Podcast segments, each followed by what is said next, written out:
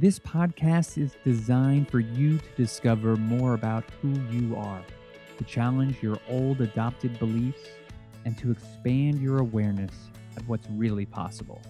I'm Adam Eskow, and this is The Unspoken Agreements. Hey everyone, welcome back to the Unspoken Agreements podcast. I'm your host, Adam Eskow.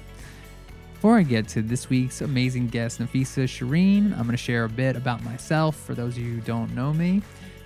I am a life coach and a business strategist, and I get to help second generation family business owners who their work has become, unfortunately, the greatest source of their stress and unfulfillment in their life this is something that I had to go through personally. And so I feel a, an absolute uh, alignment with working with these people. Um, they want more for themselves. They they don't want to feel this way. They want to do what it is that they love to do. They want to uh, have the mindset and the emotional fortitude and resilience so that they can decide and create their dream business and live with the joy and freedom and fulfillment that uh, gives them the energy to do so. So if this is something that speaks to you, you could check me out at www.adameskow.com. Also, give a shout out to Truthwork Media, the production team here, who's been awesome to work with. Michael has been so fantastic.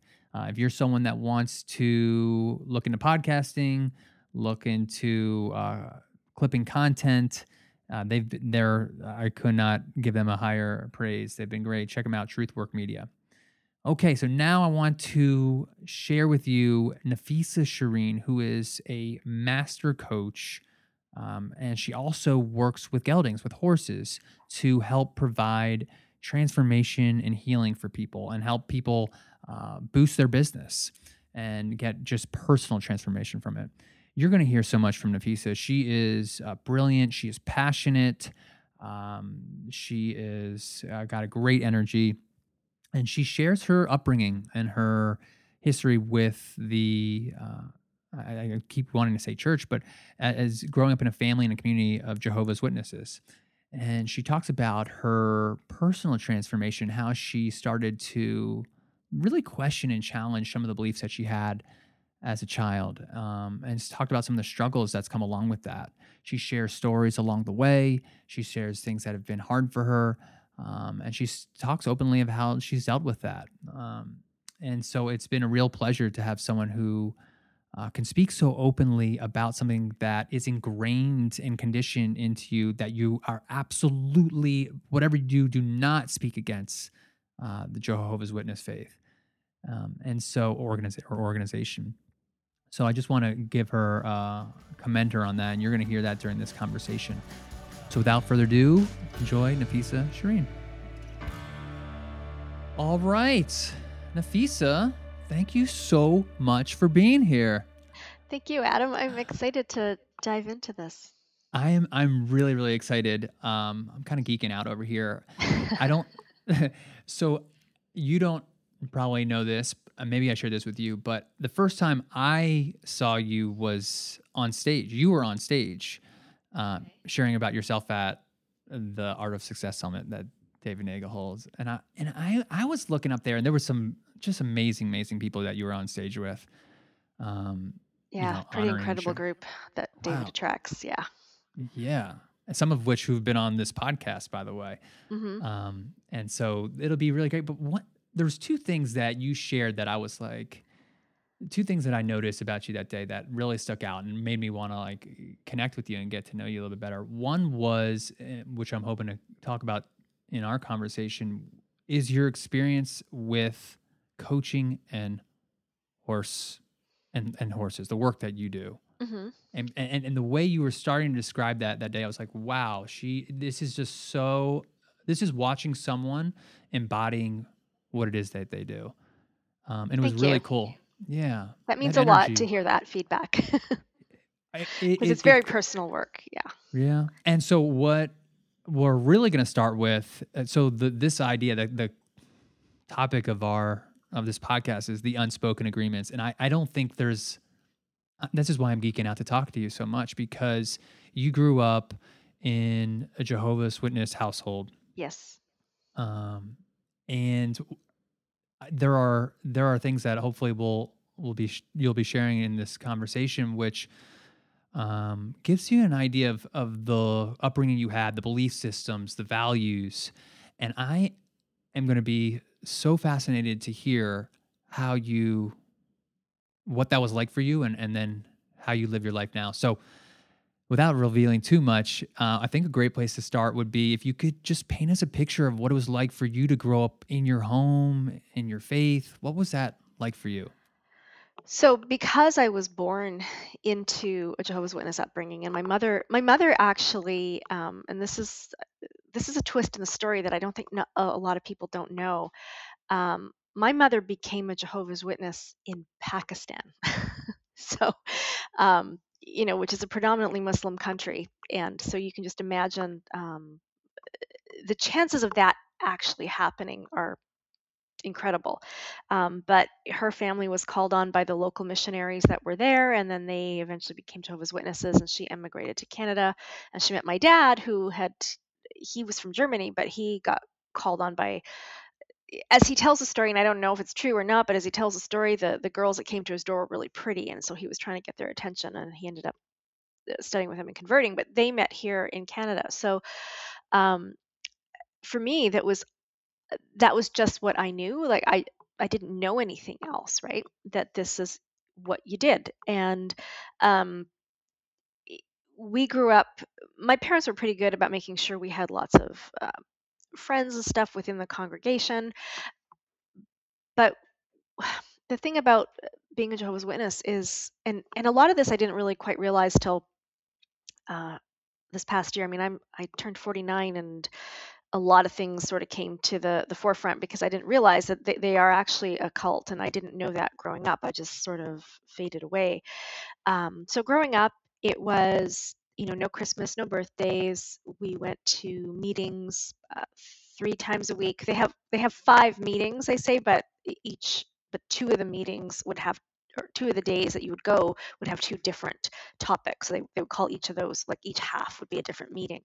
Um, we were expected to do the preaching work. We were expected to have family Bible study, personal Bible study. I mean, it's, you know, when, when I'm saying it now, it it's quite shocking. Like, wow, this is just a lot of indoctrination. Um, but at the time, we thought that was what our spiritual practices needed to be. Um, and my mother and father deferred a lot to the elders of the congregation. You know, those were kind of our authority figures, and um, also to the their the governing body of Jehovah's Witnesses. Now, when I was growing up, the the language to be used was society uh, and the elders. Now they talk a lot more about the governing body because they're a lot more forward um, publicly than they were when I was growing up. And so I didn't really know anything different. You know, we had congregation get togethers, we had annual corn roasts, three legged races. Um, it was just all I knew, but I was different. I didn't have friends outside of that um, that group. You know, we went to school, but we didn't stand for the national anthem. We weren't allowed to participate in um, like school council voting or anything like that because we weren't allowed to vote. Um, so we were always a bit of an outsider. You didn't go to school dances. You know, we just our focus was constantly to uh, go to these meetings, and we just hung out with other Jehovah's Witnesses all the time. That was all I knew, and wasn't bad, wasn't good. It was just all I knew. Yeah. Siblings? Do you have any siblings? Yeah, I have uh, one sister and one brother. Okay. And yeah, you talked about uh, you know having fr- having friends within the organization. Um, but in school, when is it that you started to realize that there was that you that you were the outsider? Do you remember when that came about in your awareness? Boy, I mean, you're kind of. I mean, you're as Jehovah's Witnesses. It's very much um, us and the world, right? If they weren't a Jehovah's Witness, they were a worldly person. So, and I'm just trying to think like, it's not so much that I was the outsider, but everyone else was going to die, right? God was going to punish everybody who wasn't a Jehovah's Witness at, at, Armageddon when it comes, which they're still preaching is coming any day now. Um, and so everybody else was going to die, and they weren't good people, and they were you know mentally diseased or they were worldly or they were dangerous or they were bad associations. So didn't really notice it i think until i i probably got to high school. And um, I, remember I was in class one day and something something came up, whether it was Halloween or Mother's Day or some some holiday that we just didn't celebrate, and and I gave the usual, well, no, I don't do that because I'm one of Jehovah's Witnesses. And somebody said, You're what? And she started calling people all around and, you know, started laughing and making fun of me, fun of me. And I and that was the first time I realized like that, oh, that that I was the different one, not them. Um, but you know, we were just so used to it. Like that was just we were taught that we were going to be persecuted or that the world wouldn't like us or they would try to drag us into their you know how they think so it was just all very normal and i know that sounds really unnormal right now but i didn't i didn't know anything else right? And so we didn't date we didn't um you know unless you're getting married and uh, they they they they don't baptize babies because they feel that you know uh, you need to make your own choice as to what how you're going to serve God or who you're going to serve. So on the surface that sounds really good, but they do encourage children to make those decisions and get baptized. And when you do get baptized as a Jehovah's Witness, part of the vows you make at the, at the point of baptism is a is a vow to the actual organization, which you don't realize when you're making it because you think you're dedicating your life to God. Um, but if you actually hear the vows or read the vows now, it's like, oh yeah, I was committing to this organization. And so from that point on i mean they they pretty much control your life because if you don't agree with them if you think differently if you question any of the teachings you can then be considered quote apostate which they view as people who are mentally diseased and dangerous. There's, there's no sin worse than apostasy. So you, you don't want that um, because then you can be what they call disfellowshipped and shunned.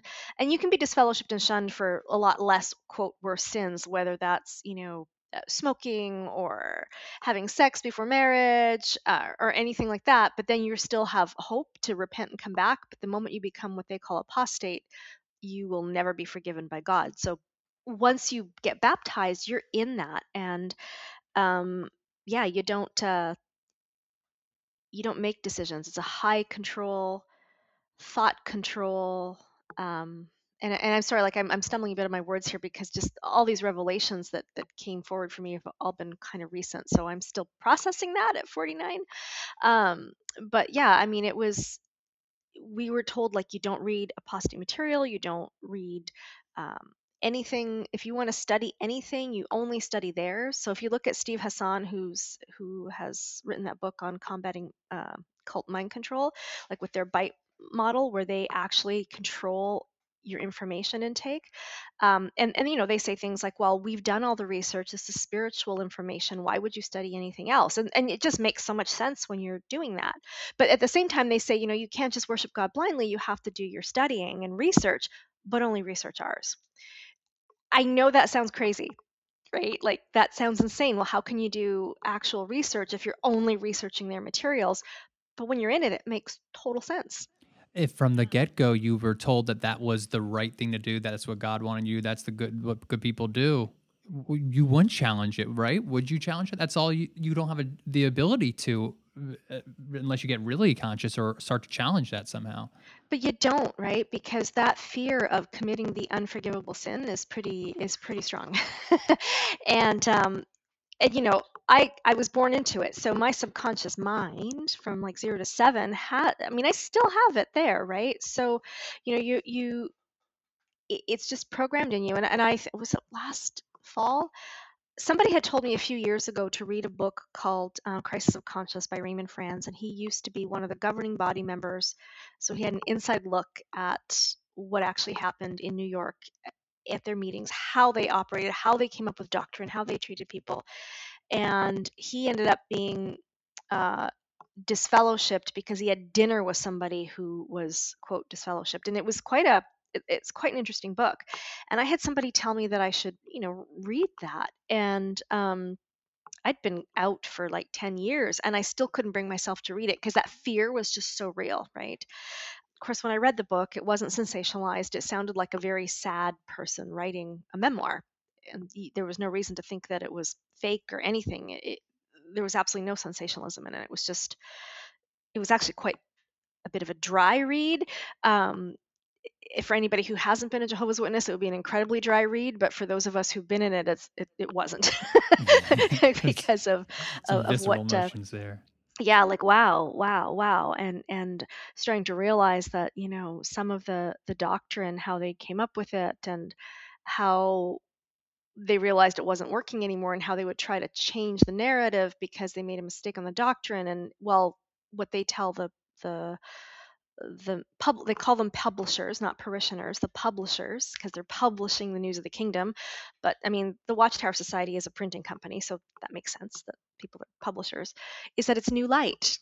And um and they would change things quite a bit saying well it's new light from god. And you know the, critical thinking says to me now but wouldn't back then is okay so how can a god who cannot lie allow you to believe something that's not true until he gives you more new light that's also not true that he's going to change with other new light like think about that just, Can you can you give an example about that? Help me come into your world with that.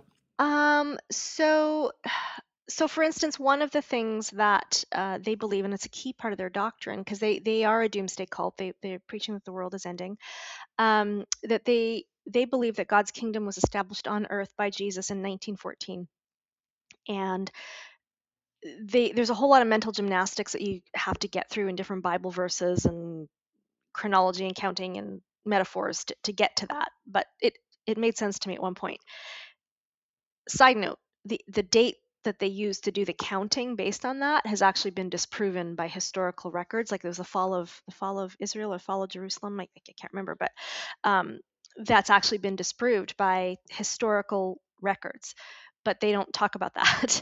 Um, but anyway so so they're still sticking to that date and so that was a start and then they were teaching that the generation that saw the start of these things so that saw the start of 1914 is also the generation that's going to see god's kingdom be reestablished on earth. Like paradise everybody armageddon comes everyone who's a non-believer dies um, the dead get resurrected back to life a certain number go to heaven. Um, so that's what we were taught like it's coming it's coming. Well you know 1914 was 106 years ago so that generation's dead right? Um, they've changed the, the position on on what that what the the generation means several times now they haven't changed the date because the date is also tied into them claiming that they have the authority as as uh, Christ's appointed master. So if they change that date, then they they lose their authority to, to govern people. So they've been changing what the, the word generation means, and now they're talking about it. Well, evidently they meant an overlapping generation, and there's been a few explanations in between. And for people who aren't familiar with it, I won't go into the details because it's kind of boring. but this is key doctrine, is the point, right? The key doctrine and they uh, of of what God's going to do and he keeps giving new light. Well, where where's the logic in this? Okay, maybe you didn't quite understand it, but if God couldn't lie, wouldn't the next new light he give you not be false? Like why would he keep giving you false new light, right? So those are examples of just not using critical thinking skills and if you ask questions i mean i i've never been um, disfellowshipped from this organization and I have not been labeled an apostate, even though I probably am. So if anybody were to actually hear this um, podcast, I'm taking a chance now that I get a I get a judicial knock on my door. Um, but I, I don't subscribe to their I don't subscribe to their authority system, so I would just tell them to leave. but Nafissa, yeah. here's what I'm curious about. You you talked about something that was was interesting, which is um, this idea of committing the unforgiving sin. Um, wh- what I what I'm curious about is w- at what point, as you're kind of going through life, um, do you start noticing that you're living with this this fear of of either the disfellowship, being shunned, apostate, um, a lot of different different Your words. whole life. I mean, you don't Yeah. realize. I mean, I just realized it at 49 that that's what's been driving me. You know, like we I mean, I've worked with David uh, Nagel for a few years, and you know, we're always talking about the subconscious mind, and you know, what's that? What's that one last little thing that's holding me? Well, it's this fear. So, and to put it into perspective, it's not just fear of the un- unforgivable sin, because we're taught that if we stumble somebody else, we have blood guilt. So we're responsible for their life, right? What is the unforgivable sin? What what is that? uh, being apostate, speaking out against God's anointed organization, Mm, okay. right? Thanks. Yep. That's worse than anything else you could do. Like if even if you killed somebody but were repentant, that's still forgivable. But speaking out against his organization is unforgivable. But I mean that's total mind control, right? Because they don't want the narrative. they they want to control the narrative. Um, and so your whole life, you're you're you know you are afraid of being disfellowshipped, of being shunned, of stumbling other people and being responsible. So you know, I mean, one of the things that that is one of the biggest keys to freedom for anybody is losing the fear of what other people think, right? Um, but when you're and I didn't realize how much that controlled me until I realized I've grown up being taught that I have to make sure I don't stumble anybody. Like it's just ingrained in the the subconscious. So it's been it's been my whole life. And I don't know that that ever goes away. Like you can recognize it consciously, but that 0 to 7 is a pretty mega time in your life. So even though I can consciously reject a lot of this stuff, and uh, you know, as we're we're recording this now, and I don't know when people will be listening to it, but we're right in the height of all this COVID stuff. I mean, I got to tell you, like a lot of my end of world triggers are triggered, right? And I consciously know it's not the end of the world, but that subconscious mind is is a crazy thing, right? So I I it's just always been there, Adam, Yeah. always. No, thanks for sharing that. Um, what what I'm curious is, so you get to, uh, I think you were in your maybe your 20s, maybe beyond that. Um, where was the shift for you? How did you start to break free from the faith? Um, well, I moved out of home when I was 20. I moved from Montreal to Vancouver. And, you know, I, I lived with a bunch of other Jehovah's Witness girls and, you know, I had roommates and but I started to be out on my own and then I eventually lived by myself. But for a while there, I, you know, I worked hard to uh, become what they call a regular pioneer, where you are basically full time going preaching and working part time and like living in poverty, and that was considered a virtue. um, but I wanted more for myself, and I I really didn't like being made to feel wrong that I wanted more, right? And I hadn't had a relationship and I was only allowed to date people in the faith and there was nobody that was really that appealing to me like my husband was not a, a Jehovah's Witness and you know I met him and it was wrong for me to date him because he wasn't a, a witness and a lot of my friend actually most of my friends did not come to my wedding. We had a very small wedding. Um, I didn't my cousin tried to organize a, a bridal shower and one of my jehovah's witness friends calls her and said don't even bother because nobody's going to come. So i mean it was really that was kind of intense um, but even then you know my husband we got married and he came along he converted to make me happy although i don't think that he ever fully uh, believed it but i still wanted more like i wanted a, a career i wanted to make money and I always found going to all those meetings to be such a burden and I hated the preaching work. Like I hated it. I just did not want to go door to door. It was just I mean there's other ways to torture myself and that was not my favorite way to do it.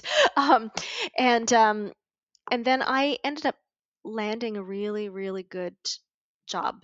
I um got a job in the mining industry. I was promoted to an executive level. I was making multi six figures and I was traveling a lot. And I was really hitting the pinnacle of my corporate career. And I had so much pressure that I needed to quit that job. And that's when I really started to just get really pissed off, right? Like, why do I have to quit this job? You know, well, when are you going to get a job and, you know, go work at like a department? Like, they, they're thinking I should maybe, you know, have a job where I go work at a department store as a cashier or I clean houses. But How are you? How are you getting those messages? Are you hearing that from someone, literally every time I would walk into their Kingdom Hall, it's like, have you quit your job yet? No, and like like that. You know, when are you going to quit that job? And what then, from your um, parents? Anything from your parents? No, my my dad my dad was happy that I had a, a good career. My parents were actually quite supportive of, of the career side of things. They weren't the best Jehovah's Witnesses around. um, the the pressure really came more from the the society and and the organization. Um, and I also traveled a lot in my role. And one of the things I did is I traveled extensively with different men. So that was quite scandalous. Um, and and the the irony is that my husband didn't want me traveling without these men because he felt safer that I would be if I was going to Chicago or other cities that I had somebody there that he trusted that could physically look after me, right? So um, it, that was quite a scandal. And I remember I was at uh, I was at a drugstore one day and I was in line and I was behind one of the elders' wives and she said, "Oh, I haven't seen you in a while. When are you going to come back to the Kingdom Hall?" And I'm like, "Oh God, here we go, right?" And um, and she just had this scowl on her face, and she's like, "Well, what are you doing?" And I said, "Well, I I because at that time I was on rotation, so I would work 10 days in Alaska, and then I would come home for five or six days, and I'd go back to Alaska for 10 days, and I had my own apartment up there during that time." And um, I just said, "Well, no, I'm this." I said, "Well, I this is my work schedule." And she's like, "Is your husband? Does your husband go up there with you?" And I said, "Well, no. Like I've got the work permit and I'm on rotation. It's mining." And Adam, she started screaming at me, um, and right in the the uh, the lineup, uh, eh, eh, just screaming that it was shameful and you can't do that and that's not how a Christian woman should live her life and you need to never be away from your husband and and and the venom that was coming from her and, and I mean I wasn't into like personal development or owning my stuff or separating her stuff and my stuff at that point right? I was still in corporate and I was an accountant but at that point it was the first time in my life where I was actually able to go like wow she's miserable as a, in what she's doing because she's she doesn't even know me. The amount of venom coming from her was not was not personal. Like it could could not be because she didn't know me. So I knew that she wasn't happy with herself, but then I just I remember thinking like this is just crap, right? And then I went to one of their conventions um because they have these big conventions. I know don't know if you've ever seen them. They rent auditoriums and or stadiums and they fill them up eh, or hockey arenas and they bring them from all over and they have a convention. And I was at one and I was listening to this. Um, I don't know if he was an elder or just a regular member of the congregation, but he was talking about all his blessings from God that he was getting. But along the way, he just kept talking about every job he was getting fired from, and then saying, "But then, but then, you know, God blessed me." And I was sitting there going, "I can't believe this, right? I can't believe I'm listening to this." And then they had other interviews with um, young women.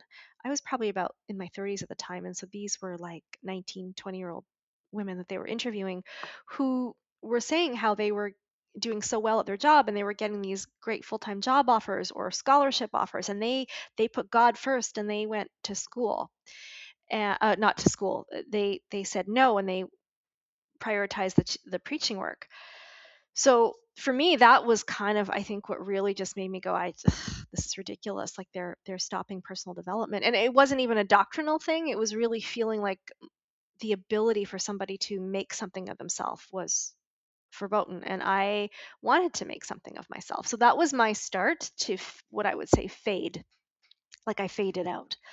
And and then as time went on and we got further and further away from like 1914 i started to think well maybe little misguided and all that and then it was uh, by accident one day i landed on a youtube channel and um, i had my eyes open to like wow uh, how false a lot of the doctrine was. It was i it, i literally sat in a chair for three days and this was right on my 49th birthday and i was thinking okay, it's my last year in my 40s i'm gonna really rock it out and i accidentally and nothing's an accident and i never looked at any of these quote apostate sites so how i came across that channel i don't know was no accident but i started to watch this stuff and it was it wasn't and there's a lot of sensationalized um, stuff out there about Jehovah's Witnesses because people like a scandal. But this particular fellow that I found, um, his name's Lloyd Evans. His channel's called the John Cedars channel. This guy is studied like he is compassionate he he backs everything up with facts both both from what the jehovah's witnesses have in their own uh, materials that their members can't get anymore to show some of the things that have changed and historical documents or actual documents from uh, different entities and i sat there for three days like i I got up, I had my coffee, I would watch these videos. I don't think I showered. I sat and I cried and cried because I just like the only way to describe it was kind of like, you know, imagine like a married couple, they go their separate ways because they just don't think they're compatible. And then you find out 10 years later that the spouse actually had a whole other marriage, right? Like the betrayal uh, uh, that it, I felt at that point uh, was really strong. From the strong. top, where was the betrayal the most from? Just the whole structure and the narrative, how it was controlled? I don't wanna Yes. Yeah. I, I don't blame my mom or I don't blame Mhm. the elders and the congregations that I was in that because that's the structure they were under. Right. It was just like this this had been a religion that got started by a man in America and it started didn't so much start as a, a religion as it started as a, a publishing company and it's just grown into this thing and they they have the level of mind gymnastics the false doctrine the uh, things they've swept under the rug the way they treated people um, just really Do you think what they thought they were doing was right?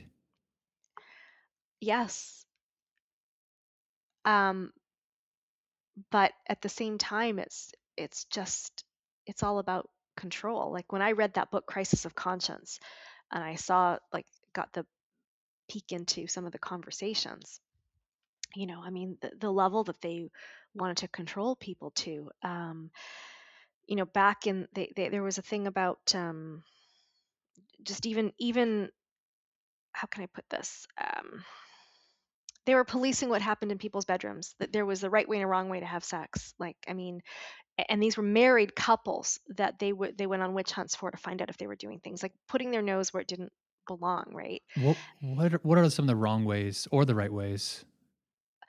well basically anything that w- would have been oral sex was considered unclean and they were they were finding people for it right? Like look i mean it, it was and i remember that way back when um so that, that that it was considered wrong. Now it's just considered unclean but if when you read the the crisis of conscience book they were looking for people for that to to disfellowship them for things that were going on in their own their own the privacy of their own bedroom a husband and wife right? So um everything was controlled like we weren't allowed to vote. I voted for the first time last year at 49 Really? really we were not allowed to vote. Um Because what's the what's the basis under that? Like the our vote is for god's kingdom not for man-made kingdoms. So yeah there was no voting. Um also they're very famous for not allowing blood transfusions and um, the amount of people that have died from refusing blood transfusions, right? And I never questioned that. I just thought it was the right thing. And and you know, when you actually start researching, even their own logic is circular and makes no sense on the blood transfusion issues. So, but they can't go back on it now, right? Because I imagine that would be a lot of lawsuits. so they they what's interesting is uh someone may listen to this and be like, well, why didn't you just leave earlier? You know, it might be easy for someone to hear what you're saying now and like, well, why didn't you just leave? Can you talk about why it's inc- beyond difficult to to to do that? Well, there's two out for me, there's two aspects. One, I was raised in it, and so um, that's all I knew, right? That's all I knew. And then there's the the social structure of it because those were also all the friends that I knew, right? Those were that was my whole social network. And there's also the fear of like, because you believe it's true, you believe God's going to come down and end this world anytime soon, right? You know, a loving God's going to kill seven billion people apparently, um, and you don't want to be one of them so there's there's all of that and then and then when you do leave the shunning is is real um i mean my family would never have shunned me my brother probably would um and if people hear this podcast a lot of things could change for me. I, my life has changed to the point that it doesn't matter because i don't have any friends really left in, in the organization um, but it's really hard because it's all people know. It's their social network it's um, and, and you know culture and and your tribe are huge for people right? Like we're we're social beings. So that's the hardest part of it and they they threaten you that they're going to take all of that away. Now here's the thing um you know and i know because we've worked in the personal development world that if we want to expand ourselves and we want to grow we need to put ourselves around people that have the same mindset same goals that will hold us to a higher standard that don't want to hold us back. So there's a natural separation from a lot of people anyway that don't have goals right? That don't view things the, the, the way we where where the way we do or where we want to go there that is going to happen naturally if they're going to hold us back from being our best selves but there's a difference between a natural you know, breaking away and outgrowing a relationship to people just like cutting you off and treating you like you're dead because mean, you don't core think the way they do, right? right? Yeah. And like, you know, walking down the street and turning the other way and going the other way. And parents do that to children. Like my family wouldn't have done that.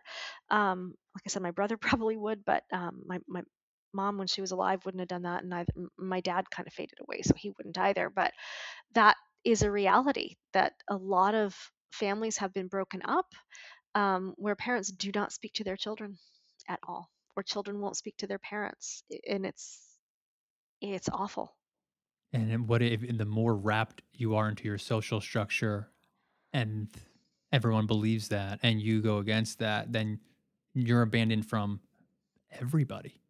yeah and and here's the thing if if like a parent decides to still continue uh, associating with let's say a, a, what they call a disfellowship child then that parent risks being called up for the unforgivable sin of apostasy and uh, they could be booted out so it's um yeah it's it's pretty intense that thing You know, it's funny. Um, I, I heard you on Justin Ian's podcast, Excellence, and it was so, so fantastic and so vulnerable and so open. And, and you're doing that again. And I appreciate this so much.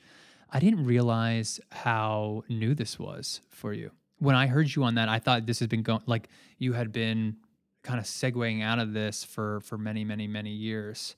Um, and now I'm realizing that you're still learning. It's still a process. It's very Mhm. much well i mean i i, I kind of faded out oh wow, 13 or 14 years ago so like in terms of being an active jehovah's witness that stopped a long time ago and yet there was still that part of me that always associated myself as a former Jehovah's Witness or an active Jehovah's Witness. And then that kind of gradually faded away to be like, no, I'm just me. But it wasn't until I came across that YouTube channel in in uh, September, September 3rd, my birthday, um, that I actually woke up to a lot of, oh, this is what's in my subconscious mind.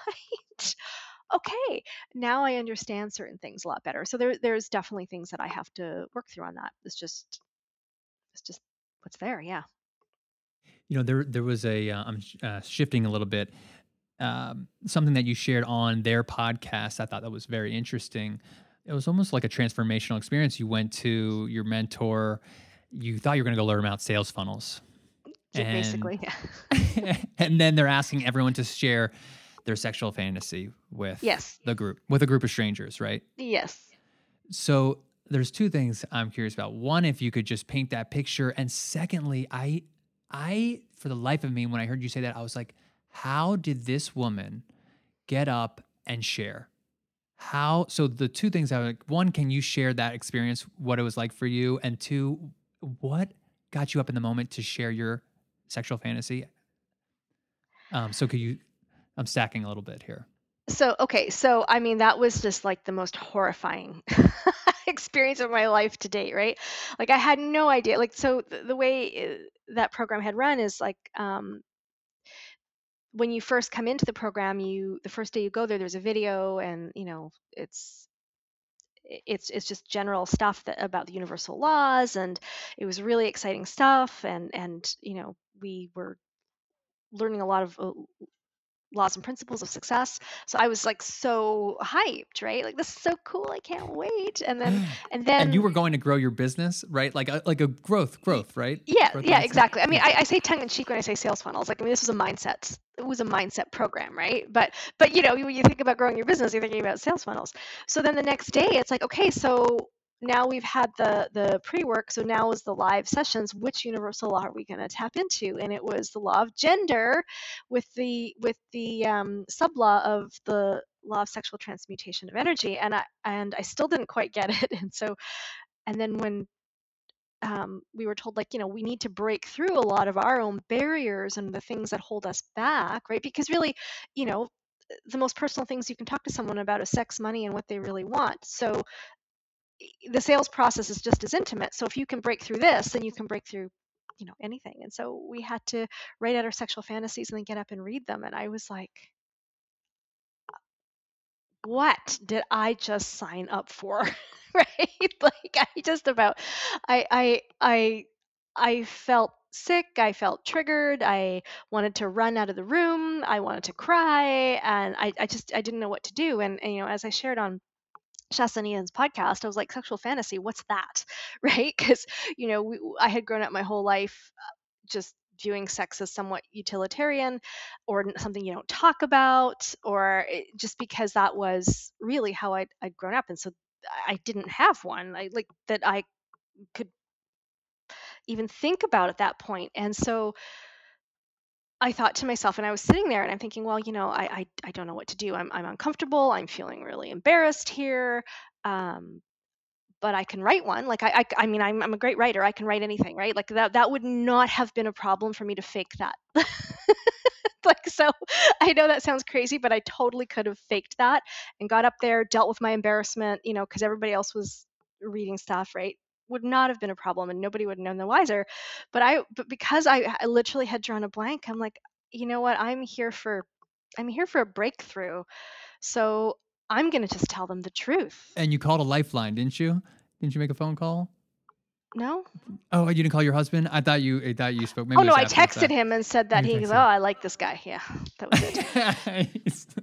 so, um, so I remember I waited till everybody was done, and I was the last one, and um, like we didn't have to, to do anything. So I could. So I had, these are the choices I had. I could have just sat there quietly and opted out. Nobody would have known. I could have made something up, or I before I could have bolted or I could have told them the truth. And so I waited till the end and then I just said like this was really hard for me and uh you know I don't I don't have one, right? And and I think the you could have heard a pin drop in the room more than any fantasy that anybody else would have read that had everybody be like what? So um yeah that was pretty intense. Um and you know it, it really just all came down to it was deeper than than the whole sex thing. It just really came down to the fact that throughout my entire life, expression has been stifled, and having expression and having opinion and ha- feeling like I can um, ask questions or, or or have my own desires met in any form was wrong, right? So um, it was, and that was just a symbol of everything. And so that was the start of cracking it open to realize that oh, um, you know, a lot of the stuff that I've been um, like I've done well, like I've done well for myself in spite of myself, but I still kept having these stumbling blocks. So this is a lot of what's brought that on, and it it just started to crack it open. I didn't realize at the time that um, it, it was a cult or that I had uh, like a lot of the false stuff that I've been taught. I didn't know any of that. I still thought they were misguided, but that was the start of of a an awakening and not like in every aspect of life that you could imagine. Wow. I mean, yeah. Uh, the amount of courage that must have taken at that point. Uh, oh, I was bawling when I said it because I was, I, I, I, that's, I don't know if I was humiliated, anxious, or just had so much emotion and it was fear, like, but it, I just said what I had to say. Well, and uh, what came after yeah. that? What was the feeling that came after that? Do you remember what happened after that? Uh, you finally do the thing that w- maybe is the scariest moment of your life. What was it like right after that? It was actually pretty fine. Like it was just oh. like it, it was it was afterwards was a lot better than before. Oh yeah. That's right. Because I mean I really worked myself up uh, yeah. for this. So yeah. Yeah, yeah, that's uh, that's that's amazing. No vulnerability hanging over. Actually, I thought it was going to be like this massive release. Like, oh, I'm still here. I'm alive. Um, people gave you feedback that was you know, maybe positive? It was just very um I like I don't know. I it, it was a few years ago and I I just kind of went to a place of peace because it was like mm.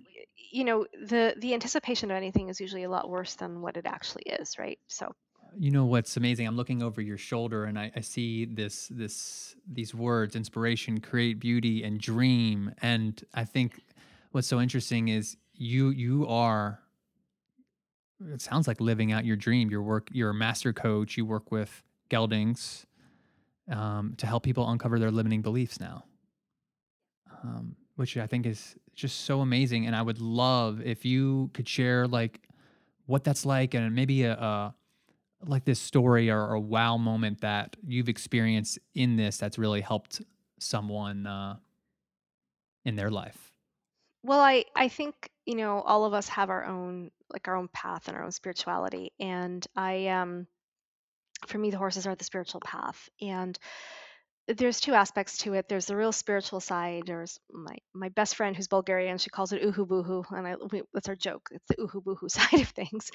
And um, there's the scientific side of it because horses are definitely prey animals and they're energetic beings. Like they need to know if um, a bear or a lion or whatever or a wolf walks by, whether they're full or hungry, right? To whether they're going to run for their life or stay there. So they're very in tune to our energy and what we put out there and how we communicate. And so they've it, was a long journey with the horses because it, there's the the horsemanship aspect of it where I had to overcome a lot of fears just in terms of can I do this, the physical fears, you know, um, not understanding that because in horsemanship, you know, they talk about showing the horse who's boss or getting control of the situation there's no control with a 1200 pound animal. You don't have control. Um, and i kind of always went against the grain on that in horsemanship and i really went to natural and relationship based horsemanship where i decided that i didn't want to control the horse. I wanted to have a partnership with the horse and it was a whole different approach to how i did things and to give the horse a voice. And you know and when i look at my own horse how we've like I didn't see it at the time, but when you look back, his journey is mirrored with mine. He was always had to be a lesson horse or a jumping horse, and he had to behave a certain way. He lived at a uh, a high activity barn where he was in a stall probably like 16 hours a day, sometimes 18 hours a day, and sometimes he didn't get out at all of his stall. Um, very cooped up, and he was a quote a problem horse. And now you know we've been together 10 years. Or it's 11 years. Um, he's lived with me for two, and he's probably one of the most gentle horses you'll ever meet because I've really favored relationship, allowing him to express himself, allowing him to have an opinion, allowing um, him to have choice, and that's changed him. And so when I saw how the horse transformed, it helped me to transform. Now, in Wow. terms of the coaching, um, Yeah. horses need to feel safe. They need to feel physically safe. They need to feel emotionally safe. They need to feel energetically safe. And so when we're working with people, you know, we we can very easily put on a big face or or a brave face or think we have it all together. But if we're in our head and we're not really congruent emotionally, so if our insides don't match our outsides, horses don't feel safe because now they don't know what what your problem is. They don't care if you're upset as long as you're honest about it. But if you're trying to hide it, they don't feel comfortable.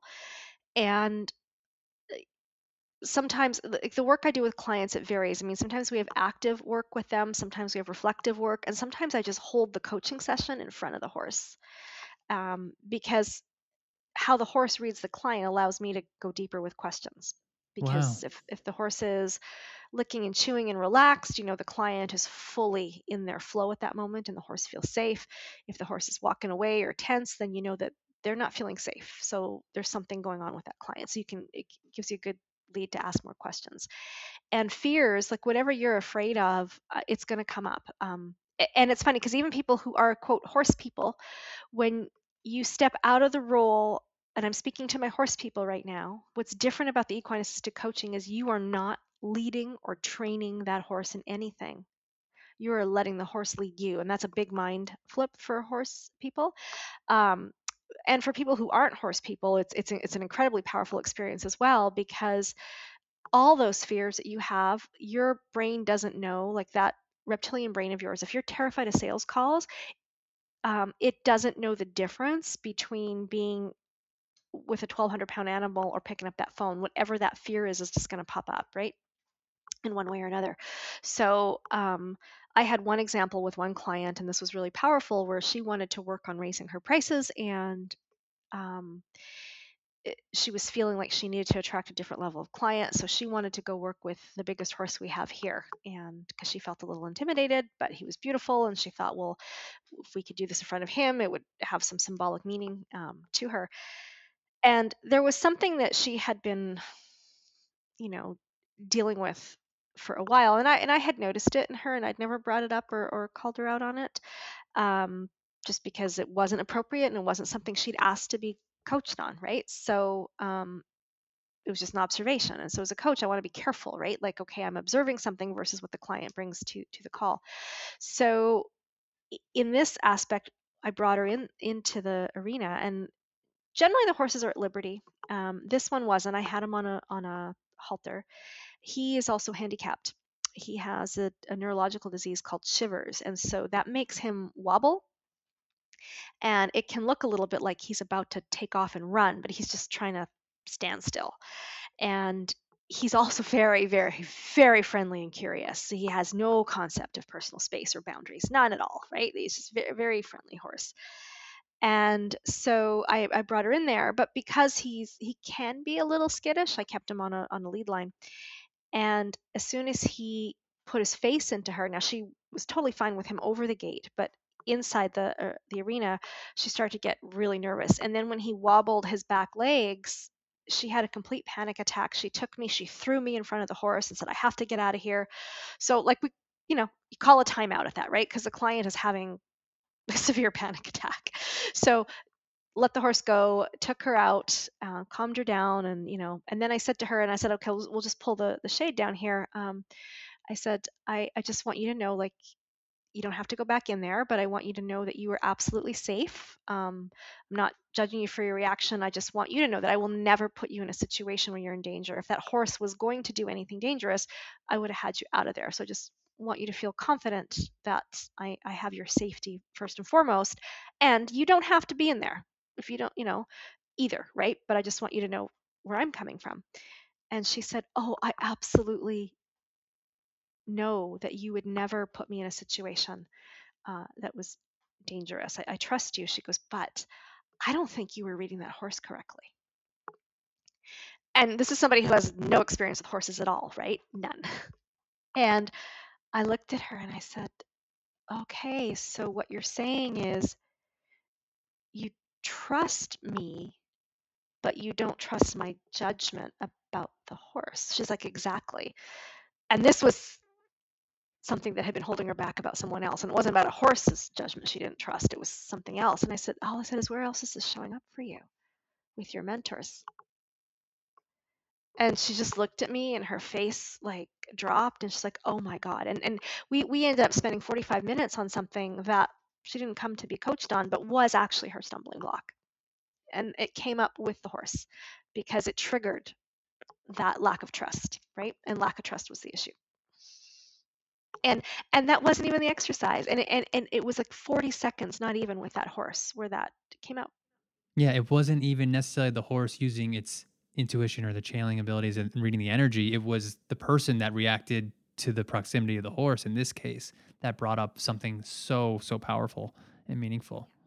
Wow. and so uh, you see that happen all the time all the time um, and so it's just it's it's really powerful work and uh, there's always stuff to be learned whether from observing them um, in their natural habitat or it's i have some articles on on my blog and i do have some on linkedin as well about how horses actually and it's been proven through the HeartMath institute they've done studies on this where um, horses like they have a huge heart field um, that magnetic heart field and so they they were wanting to test if as humans we could affect the heart rate variability of horses. And so they would have humans and horses put together in a in a paddock they would do the heart lock the way uh, the HeartMath Institute teaches it. And what they found was the human did not affect the horse's heart rate. The horse affected the human's heart rate. Yeah, and it's it's a pretty cool. Again, it's one of those things where to people who aren't into it, it's a very dry presentation. But I geeked out on it totally. Um, That just says how much more you could feel safe about it because you're not going to, you know, you're you're not going to affect the horse necessarily from your from your energy. No. But they're gonna reflect it back to you. Am I saying that right? Well, they will reflect your energy back to you. Um, so that's why if you're not if you're in your head or you're not fully uh, congruent in emotion, they'll stay away. But but when you get to that spot where you're fully congruent, you are in a in a heart lock with them. And what's really cool though is if when when they are in that state of rest and relax, they are in their parasympathetic they've activated their parasympathetic nervous system. And horses have to do that. They have to preserve energy because when that tiger comes, they need to trigger the fight or flight and go and have the energy to do that. And the minute they're out of danger, they go back to relax, right? They don't they don't sit and wonder like, "Whoa, that was close," and sit and, you know, panic about it all day. They're back to relaxation. And so when that heart lock happens and they affect your heart rate, you go into your parasympathetic state. Like they co regulate each other as a herd and they can co regulate us. So, as entrepreneurs, as people, as people trying to do our best work, a lot of times we're in our head with all these ideas and we don't get to relax enough to the level we need to relax for our true creativity and our true desires to come to the surface. And so, um, one of the things I love to do, and I'll, I'll usually do it with my pony just because people feel a lot safer with with the pony, is I, I pop them into the the back paddock and I just have them sit down on a chair. And it can take a while for them to get to that state. And if they're not in that that relaxed state, the pony just he won't come anywhere near them. He's very he's very energy sensitive. But once they get into that state where they are so relaxed, and I can tell because now the, the pony will come over, but they're they're not even aware that the pony's there. They're that relaxed and they'll, be making notes and they'll come up and, and they'll have all these ideas for their business or what they want to do with their life or a program they want to create or an idea for uh, something they want to do that they're like I, I don't know where that came from but but it feels right. It was always there but they've never been that relaxed and so that's one of the the big aspects. So you know um, right now because of we're, we're in covid some of the, the work that we do is kind of hard because i can't actually safely stay six feet away from somebody um, that's loose with a horse in a paddock because you know sometimes you know they're horses right? You want you want to be there just in case but we can still create that same effect even over the fence and if somebody you know just wants to come and hang out and have the horse in the paddock and, and relax they can really just and get into sync with that horse they the amount of relaxation you can have just from that and you can't even begin to like the people underestimate, I guess that's the thing, the power of just sitting with a horse, doing nothing. There's a lot of activities that we do um, because, you know, as humans, we feel like we need to be doing something all the time, right? Um, and a lot of breakthroughs can happen, and yet the biggest ones happen when we do nothing. And yet, and and, and that's the thing I, you know, I tell people like, don't think that nothing's happening because something is. One of my favorite things, like when I'm stuck, is I just I'll go with my big horse and I'll just go pull up a chair or I sit on the ground. I will not have clients sit on the ground. That's a big no-no. But I but I do it because it's my horse and I just plop myself down and you know ideas just flow and I don't do anything. I just sit there and um, it's it's very powerful and it's a very simple thing. Very simple Yeah. thing. Uh, so beautiful. Yeah. I mean, the, uh, you know, the ability to uh, be with this this magnificent being to quiet yourself, get get yourself in par- parasympathetic state. And you said that that's what horses do naturally. They they they spend most of their time in parasympathetic state. And I said, wow, that's something like really to aspire to. You know, we spend so much time in our minds, and like you said, the doing. It's just, and then what are we not having access to in that way? Uh, the creativity, like you said, right? Well, Peace. and I, and I think when you know once we get past COVID um, and you know we're herd immunity or vaccine or treatment and people can start to get back to semblance of, of life um, i think horses are going to be really powerful. Like part of what i feel like my purpose is is is you know because my horse and i have walked a very similar path of, of freedom of, uh, of restriction of expression and trying to fit a mold and breaking free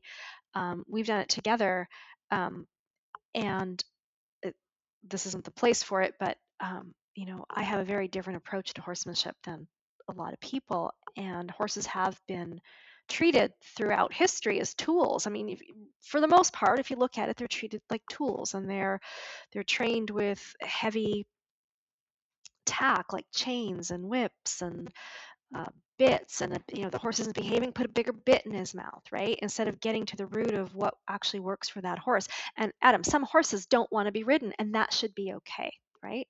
Um, but people have an idea and agenda for them. And so my approach and what i've always felt is through my work is i want to re- help to raise consciousness on the planet through the transformational work i do through horses and also be that voice for the horse. And as I look around what's going in the world right now, and I think like, you know, the amount of trauma people are going through right now with having their social life cut off or having, you know, just washing groceries. I mean, like what does that do to somebody, right? When you don't feel like your food is safe. The the the discussions, which I won't go into here, but that are happening on, on social media that can take from a, a an issue that needs debate and and resolution. Is not being handled with love. It's being handled with just you're wrong. You think this you're wrong right? And and and disdain. And a colleague of mine the other day um, posted an article about nonviolent communication which is what we do as coaches right? Somebody comes up with something we go and ask a question. We don't tackle their belief we ask a question right? And it was a really good article about nonviolent communication and i thought how much this mirrors my work with horses, right? Because putting a chain on their nose is violent communication versus teaching them to want to do something with a cookie is nonviolent communication, right? Um, and so I thought there's a great opportunity for people to learn from horses on, you know, how do you have two different opinions? How do you feel safe? How do you feel safe emotionally and physically when you have a different um, a difference of opinion? And so I'm really hoping that that horses are able to help with our healing planet wise, and I think they will. I really believe they will, um, because they they just provide so much. And and when and again, there's a lot of activities we can do that are so so so powerful, and that give you a lot of ahas. However, if you allow yourself to go into that parasympathetic state of just pure rest and relaxation that a horse can bring out, so much truth and peace and love can come up for a person. And and I believe that when us as individuals fully realize what we're here to do and we fully step into that purpose and we fulfill that purpose, we don't have to. Like some people's purposes are bigger, some are smaller, some are uh, on a global messaging, and some are just to, you know, fix things in their own backyard, right? But when each and every one of us is fully in our purpose, that's when the world gets to be a, a much better place and more harmonious because we are all doing what we're here to do and that contributes to, to the good of the planet and and horses can help you find that. I think what's so amazing when you were just sharing that, this could be a good place to to wrap it up, is just how you are taking your experiences with your entire life and all the the emotions, this this emotion, and just how much congruency it's bringing to what it is at your work, your values, um, what you want to, how you want to impact the world, how you want to. It's just it's just amazing to hear you share that. Um, and to hear the passion and the meaning that you put behind it, like I could feel it being on this end, um, and it comes through. It's really going to inspire, or it's going to touch and, and help a lot of people. It really that kind of energy could really you know be be freeing for a lot of people. Help people just specifically what you say express themselves. I mean who doesn't want to express themselves freely? You've gone through that on a different level and now you're able to with however whatever means you you feel that's good in your toolbox to be able to help people do that. So thank you for sharing that. Where where can people find you, Nafissa? Well, You're amazing. They can find me uh, on Facebook, but um, I, I, have two websites. One's nafissashireen.com, and the other is believencranch.com. Um, the ranch is just more about the horses, and Nafissa Shireen's about me. So, um, yeah, those are the two places they could find me. Wonderful, wonderful. I've really appreciated this. This has been this kind of took some turns that, that I wasn't necessarily expecting, and I think that was that was great. And uh, I, I just appreciate you coming on and just being open and honest and just sharing what's inside of you. It's, it's a gift. Thank you so much. Yeah. Okay. Talk soon. Talk soon. Hey everyone, thanks so much for listening. If you like what you heard, please visit me at www.adameskow.com.